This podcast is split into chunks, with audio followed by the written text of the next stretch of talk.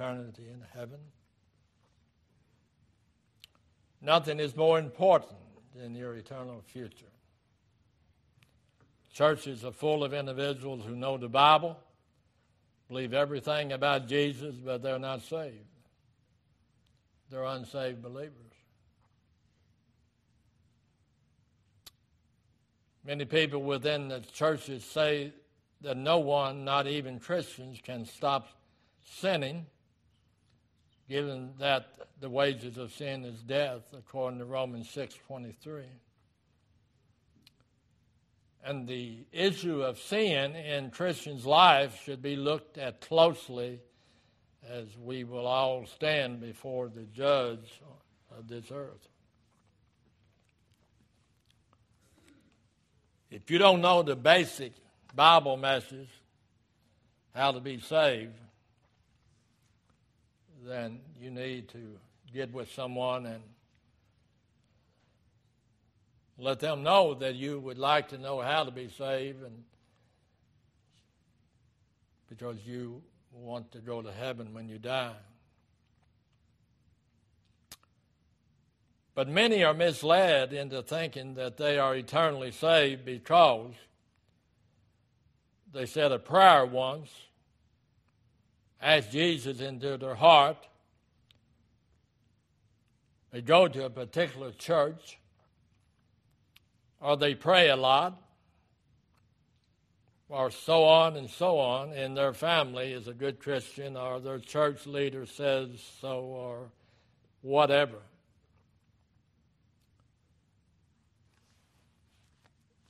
You're not saved because your husband is saved or your wife is saved. You're not saved because you do a lot of good things.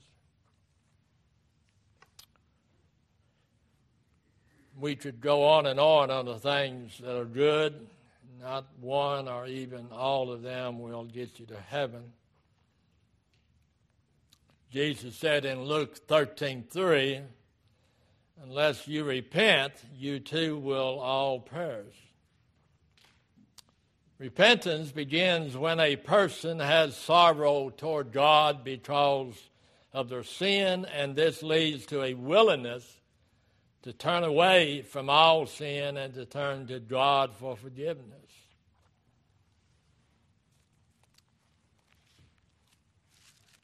It doesn't mean that you stop sinning for a little while that's a fad. You're doing that for somebody. But in 2 Corinthians chapter 7 and verse 10,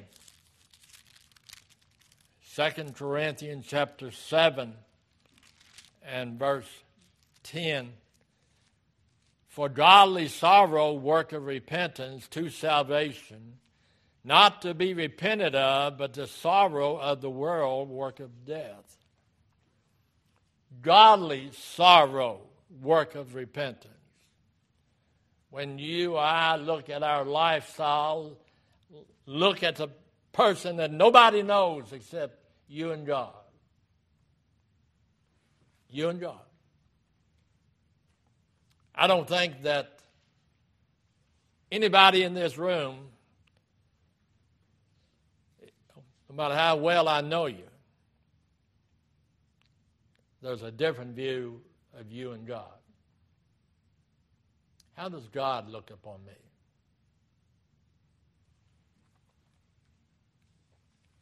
Repentance begins when a person has sorrow toward God because of their sin, and this leads to a willingness to turn away from sin and to turn to God.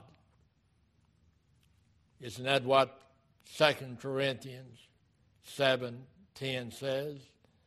For godly sorrow, work of repentance to salvation, not to be repented of, but the sorrow of the world, work of death.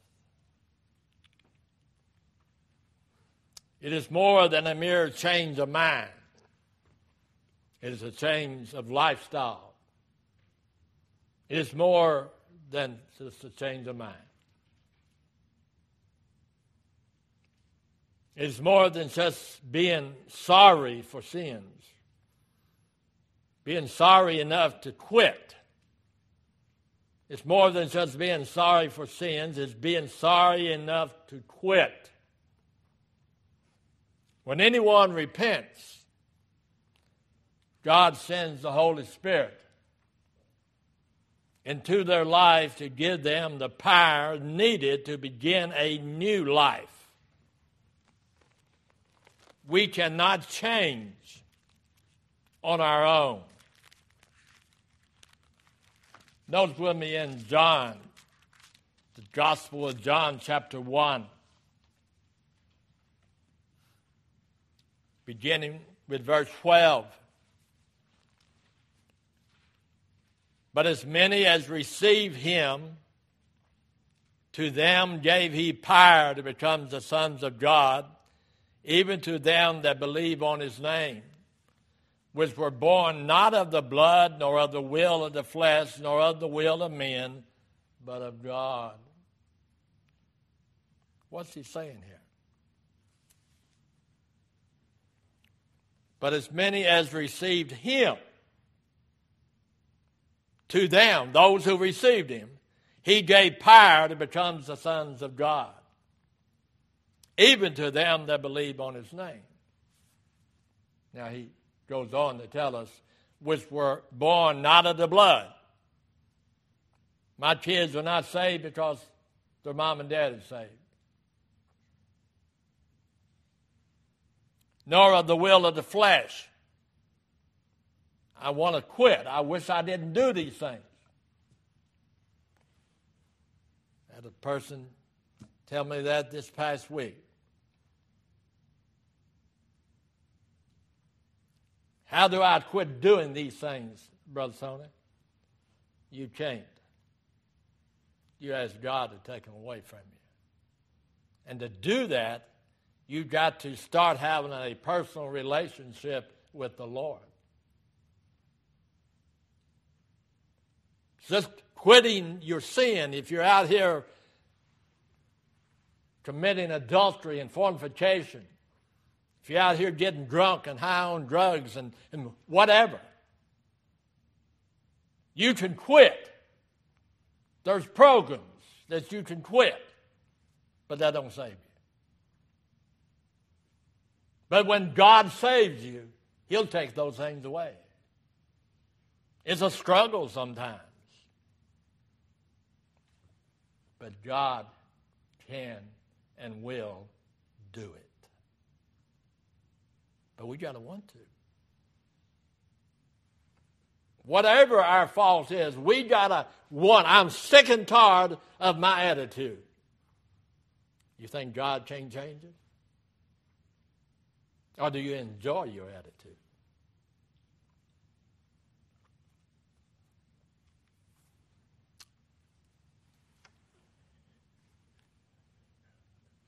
In the book of Hebrews 6 1.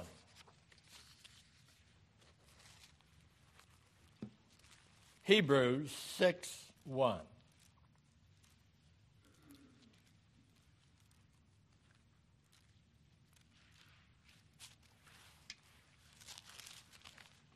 God said,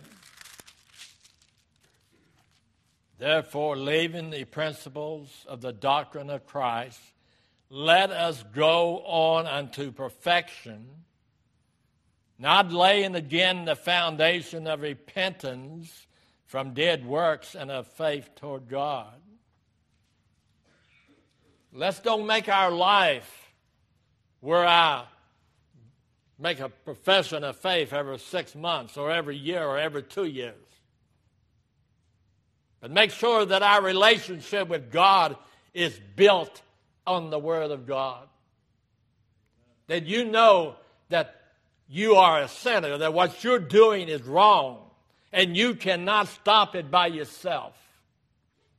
And I know there's those who said, Oh, I, I smoked for 40 years, I drank for 40 years, I was unfaithful for 40 years, and I decided I don't want it anymore, and I should stop. You're still going to hell if you don't know Jesus. That's what it's all about. I don't think the average person understand, and I'm preparing a message on that, and I'm going to make you all a copy of it, and I hope some of you will read it. Why is the invasion of Ukraine so significant to the second coming of God? It's more than some madman over there trying to take over the world.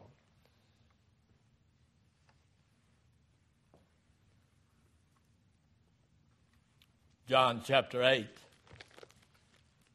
John chapter 8.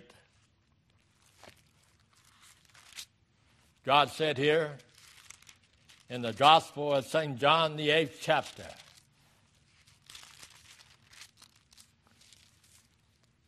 verse 1 Jesus went up, went unto the Mount of Olives. Early in the morning he came again unto the temple, and all the people came unto him. He sat down and taught them. We would call that a Bible study.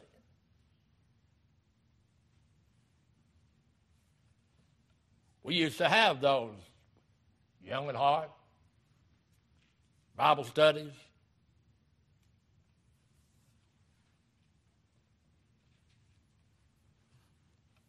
See, I'm still old fashioned. I, I don't like to eat one meal a day and say I don't need to eat very much or I don't work.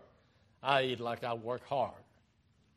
You know, we need to feed our body physically and spiritually. We need to feed our body physically with the right kind of food. And we need to study the Word of God with the right attitude. Lord, I have a desire for you to show me what I need to do. Lord, I got a desire to, for you to show me all of these things are happening. Show me what significance that is to your coming. God said, Early in the morning he came into the temple, and all the people came unto him, and he sat down and taught them. And the scribes and Pharisees brought unto him a woman taken in adultery, and when they had set in the midst, they said unto him, Master, this woman was taken in adultery in the very act. Now Moses in the law commanded us that such should be stoned. But what sayest thou? They were concerned, wasn't they? No, they weren't. They were going to see if Jesus was going to follow the letter of the law. They knew the law.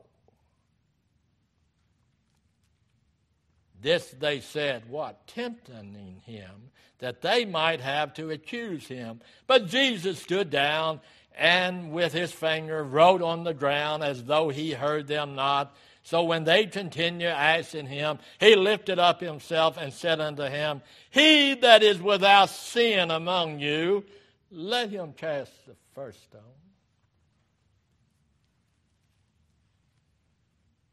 We always want to point to somebody, don't we? What about us? What about the little secret sins, the secret thought sins hypocrisy and whatever.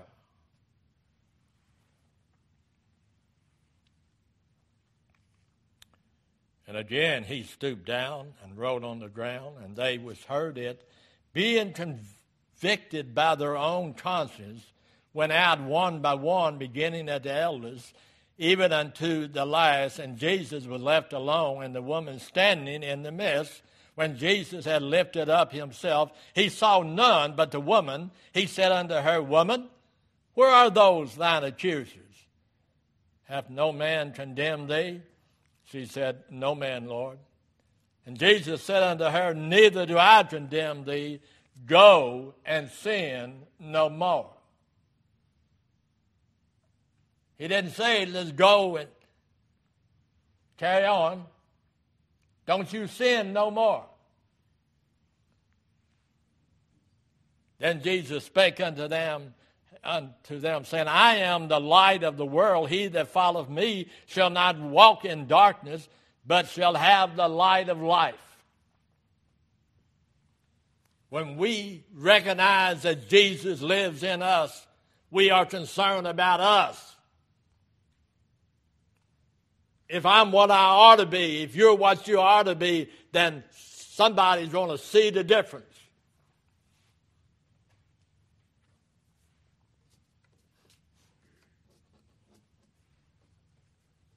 My wife, she's concerned about her children.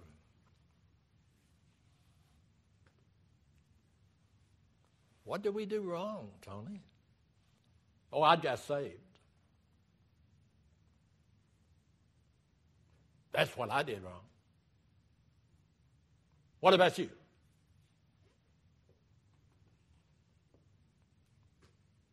Oh, when my kids come in, I say, I'm glad to see you has a baby. Let me see that baby. Now, you are taking that baby to a sound Sunday school, aren't you? I mean, because you do care about it, right? Well, I just answered why they don't come around very much.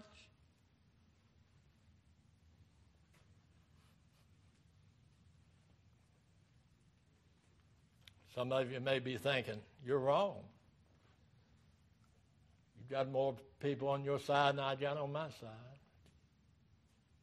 But I know I'm right because my responsibility never stops trying to lead my children to the Lord.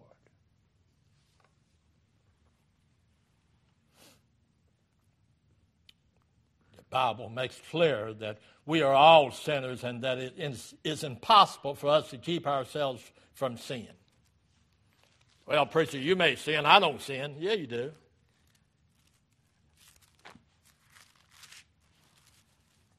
Romans 8, verse 7 says this because the carnal mind is enmity against God, for it is not subject to the law of God, and neither indeed can be. You're going to have some thoughts you shouldn't have. You had an opportunity to stand up for the Lord and you didn't do it.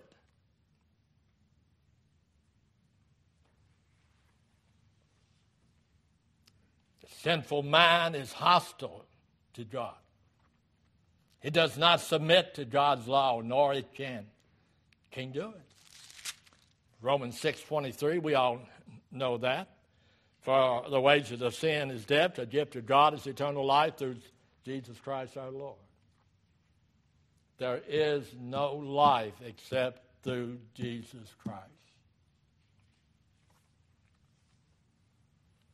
The Bible makes it clear that we are all sinners and that it is impossible for us to keep ourselves from sin.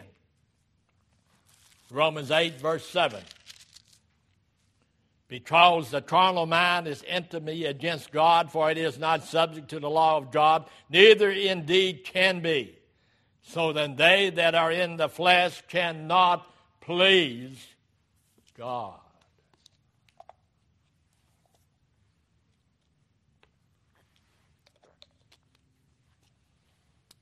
Can't please Him. Cannot please Him. It's impossible because this body came into this world a sinner and he'll leave this world a sinner in the body. But the spiritual man, I'm going to get a new body. Fashioned like unto the body of the Lord Jesus Christ.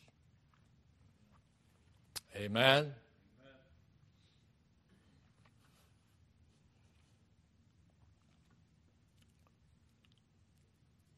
Romans chapter 8. Romans chapter 8.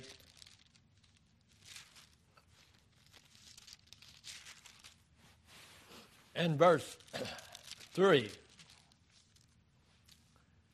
For what the law could not do in that it was weak through the flesh, God sending his own Son in the likeness of sinful flesh, and for sin continued sin in the flesh. Now, you notice verse 4 that the righteousness of the law might be fulfilled in us who walk not after the flesh, but after the Spirit. going down to verse 12. Therefore, brethren, we are debtors, not to the flesh, to live after the flesh. We owe a debt we cannot pay. Because he paid my sin debt on that cross. I have a responsibility, not to the flesh, but to my faith.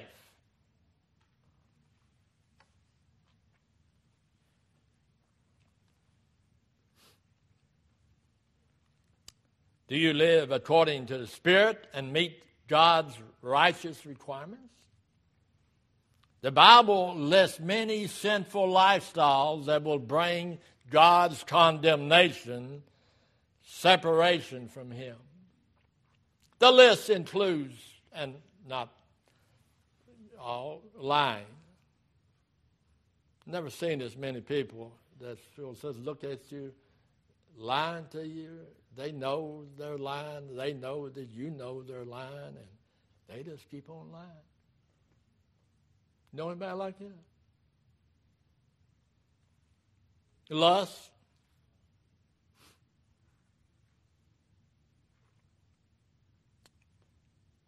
Pornography. God knows what is on every one of our iPhones. Oh, my son would never do that. Of course not. Is he dead?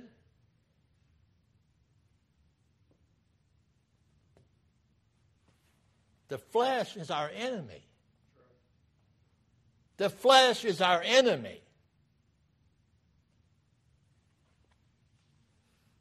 Stealing? No Christian would steal, would they? Greed, discord, jealousy, fits of rage, selfish ambition. We wouldn't do any of those. But secretly, I don't know, and I'm glad I don't know because, but God knows.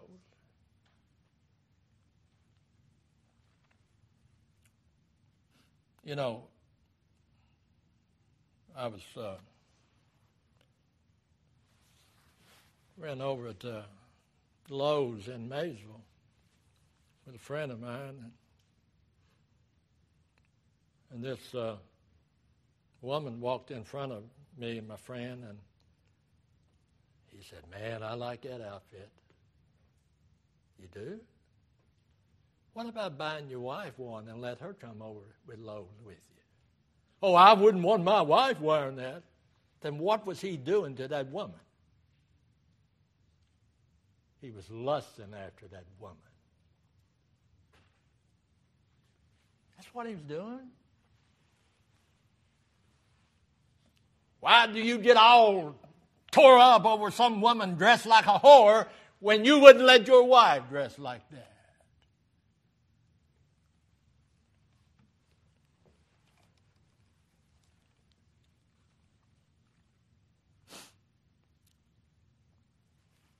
Jesus said, I'll tell you the truth.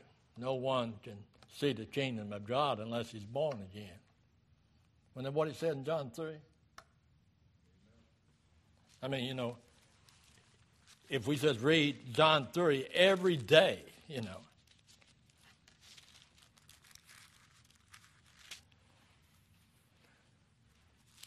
God said in John the third chapter, there was a man uh, of the Pharisees named Nicodemus, a ruler of the Jews. The same came to Jesus by night and said unto him, Rabbi, we know thou art teacher come from God, for no man do these miracles that thou dost except God be with him.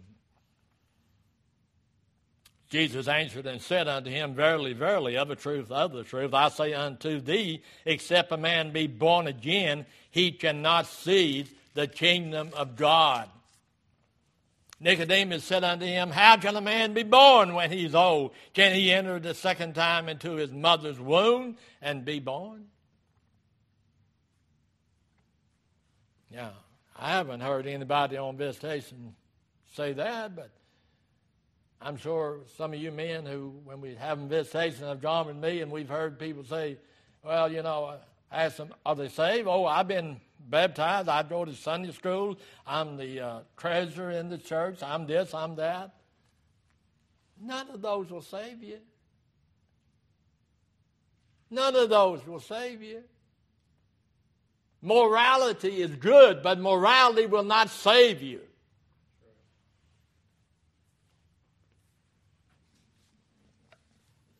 The question is are you keeping Jesus' commands? Are you saved from a corrupt lifestyle or are you an unsaved believer?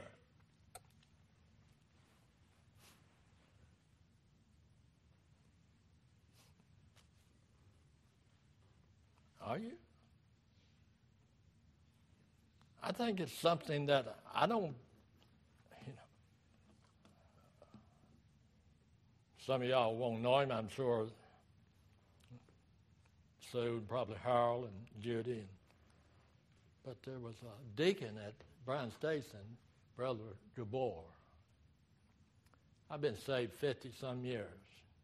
He's the only man that's ever came up to me and say, Brother Tony, I love you, brother. Have you been born again? Why would a deacon ask a preacher if he's been born again?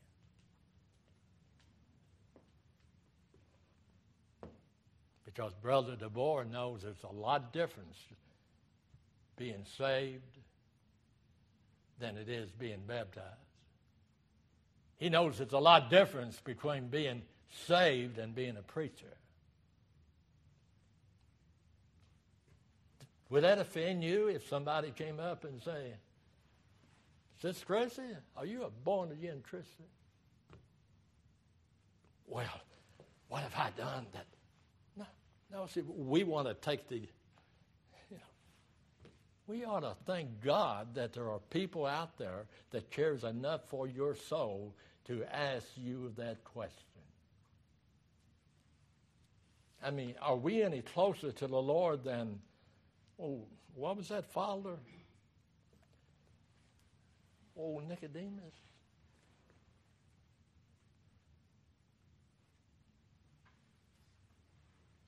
We need to examine ourselves. Not get mad because somebody loves you enough to.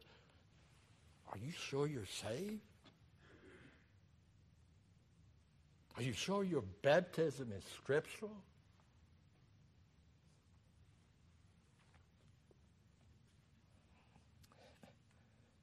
Me and my wife both was baptized under the authority of Grace Baptist Church in Georgetown. Brother Bill DeRosset uh, baptized both of us.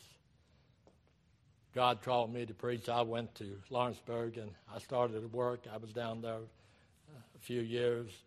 And my wife came to me one night and she said, I know I'm saved, but I'm not sure about my baptism. But how will that affect your ministry? I don't care for you to have scriptural baptism is more important than somebody questioning what I do or don't do, or you done and don't do. See, doing what God wants us to do is the most important thing you do every day of your life.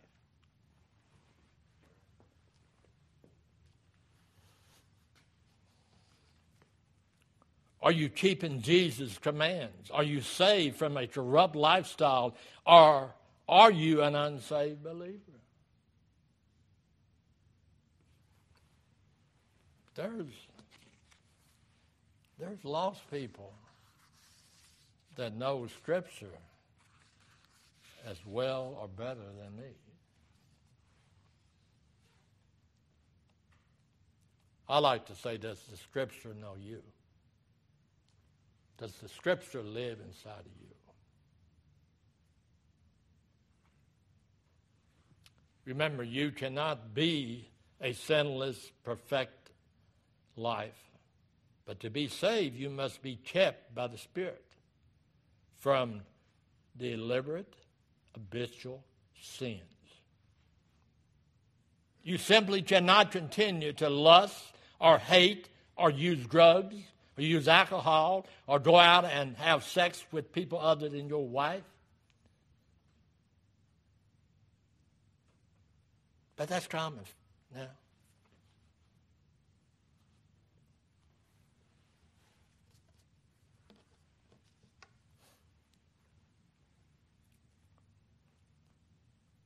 If we confess our sins, He's faithful and just to forgive us our sins and to blank us from blank unrighteousness. You know what those two words are? Purify and all. If we confess our sins, He is faithful and just and will forgive us our sins and purify us from all sin.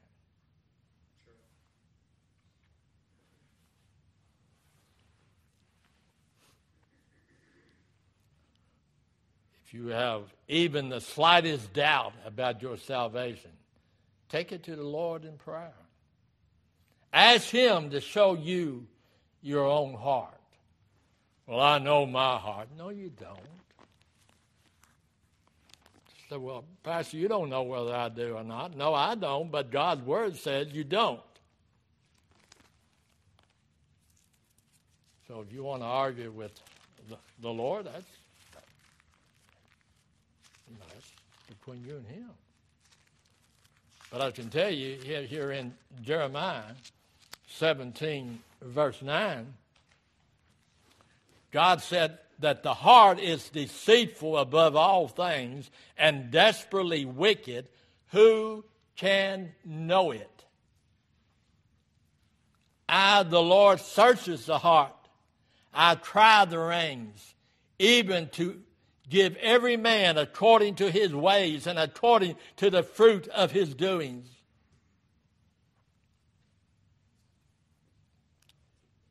He searches the heart. He knows my true heart. You know.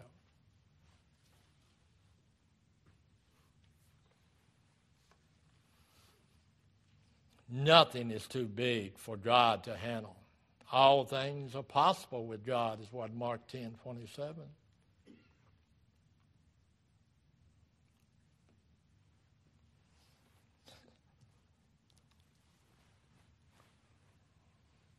You know, people said, Why do you keep praying? Why do you keep praying for something? And don't you know it's just God's will for it not to happen? And the person's said that in front of me, and I said, I just heard what you said, this fellow. It was at a doctor's office. I said, Could I ask you a question? You mean I should stop praying for my wife because for years now he hadn't chose to heal her? Yeah, I guess that's what I was saying. Then you don't know the same God I know. Sorry I interrupted y'all's conversation. I don't care if God ever answers my prayer with my wife and she dies and go to heaven while I'm still living. He is a just and faithful God. That doesn't take away my responsibility.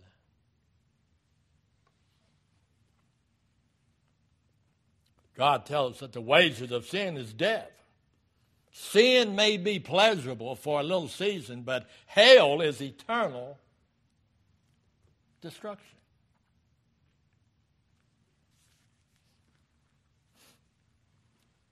Please note that nowhere does the Bible say that a Christian can lead a sinful life. You can't be a half saved any more than a woman can be half pregnant.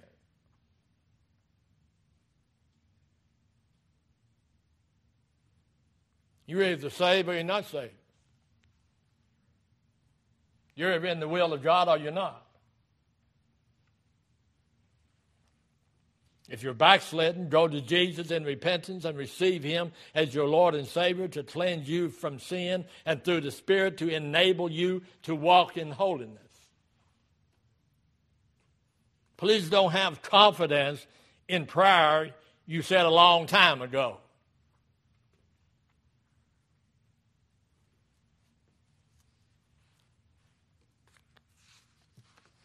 I believe that I can safely say that every parent in here that is saved has prayed that their children be saved. I believe I can say that and have confidence.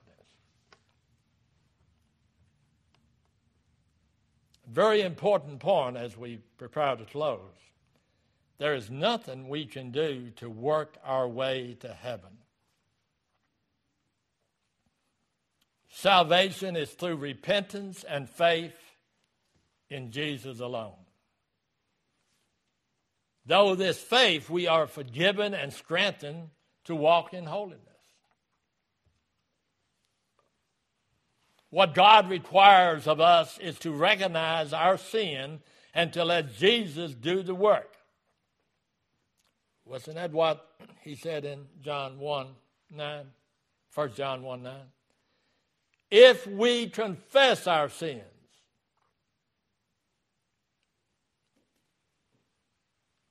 he will forgive us and purify us from all unrighteousness. You know. John, the sixth chapter.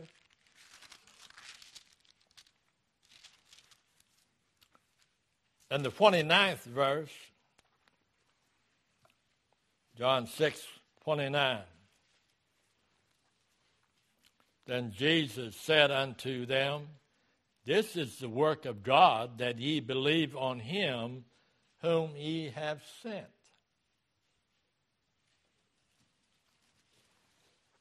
The word believe means to trust in and continue to trust in.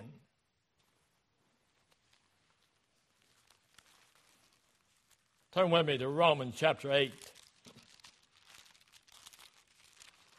Romans 8,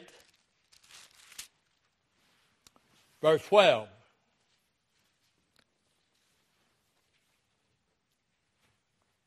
Therefore, brethren, we are debtors, not to the flesh, to live after the flesh.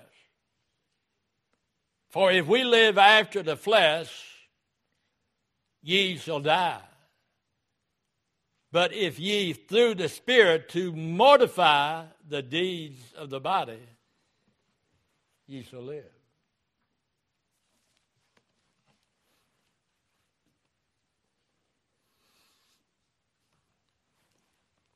See, what that verse tells us, we've got a responsibility.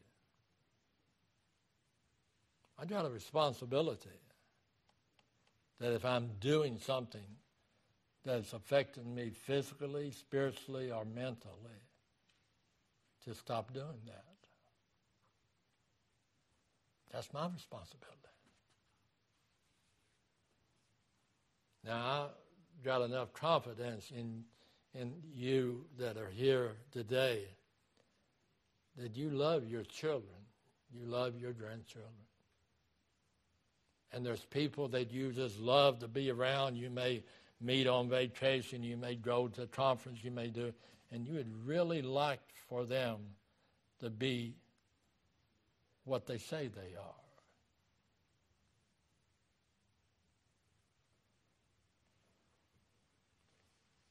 But we know that the flesh will take you away. That flesh will cause you to do things, to think things that you would normally not think or do if you were with a brother or sister in the Lord. Just remember.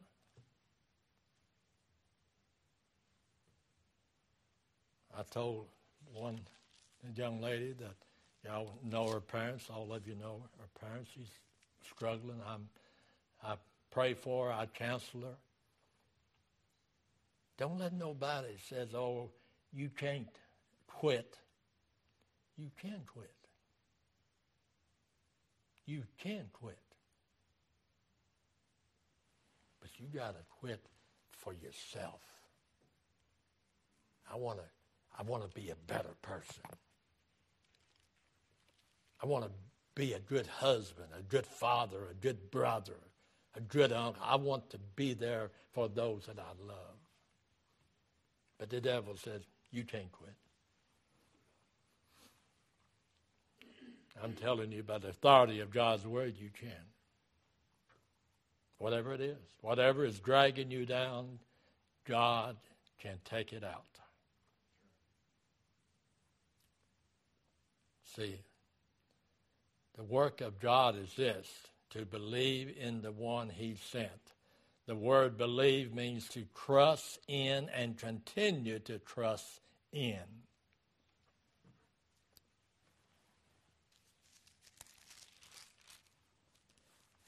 You know, that's how you keep a marriage together. You keep loving that person keep loving that person. And you let that person know that you love them.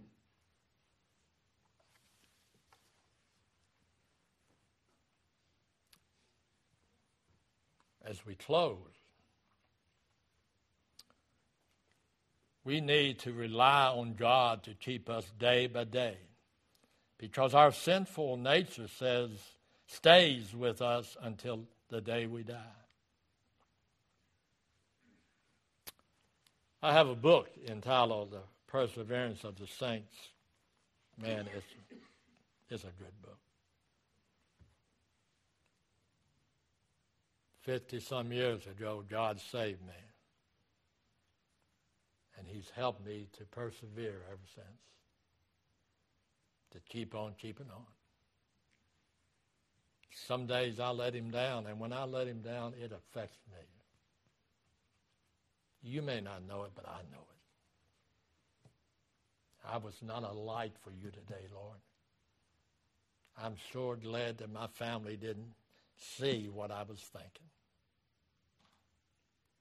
But he keeps on loving me. Keeps on loving me. So as we close, turn in your Bibles to 1 Peter. 1 Peter chapter 1 and verse 15.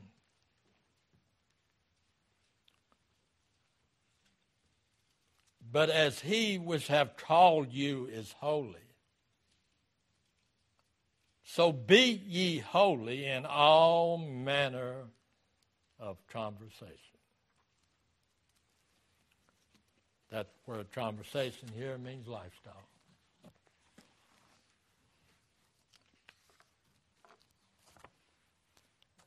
See, I'm not ashamed to tell you who my wife is. And I'm not ashamed to tell you where I go to church.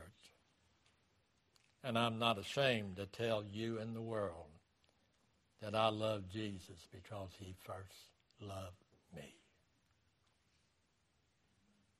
Song and pianist come.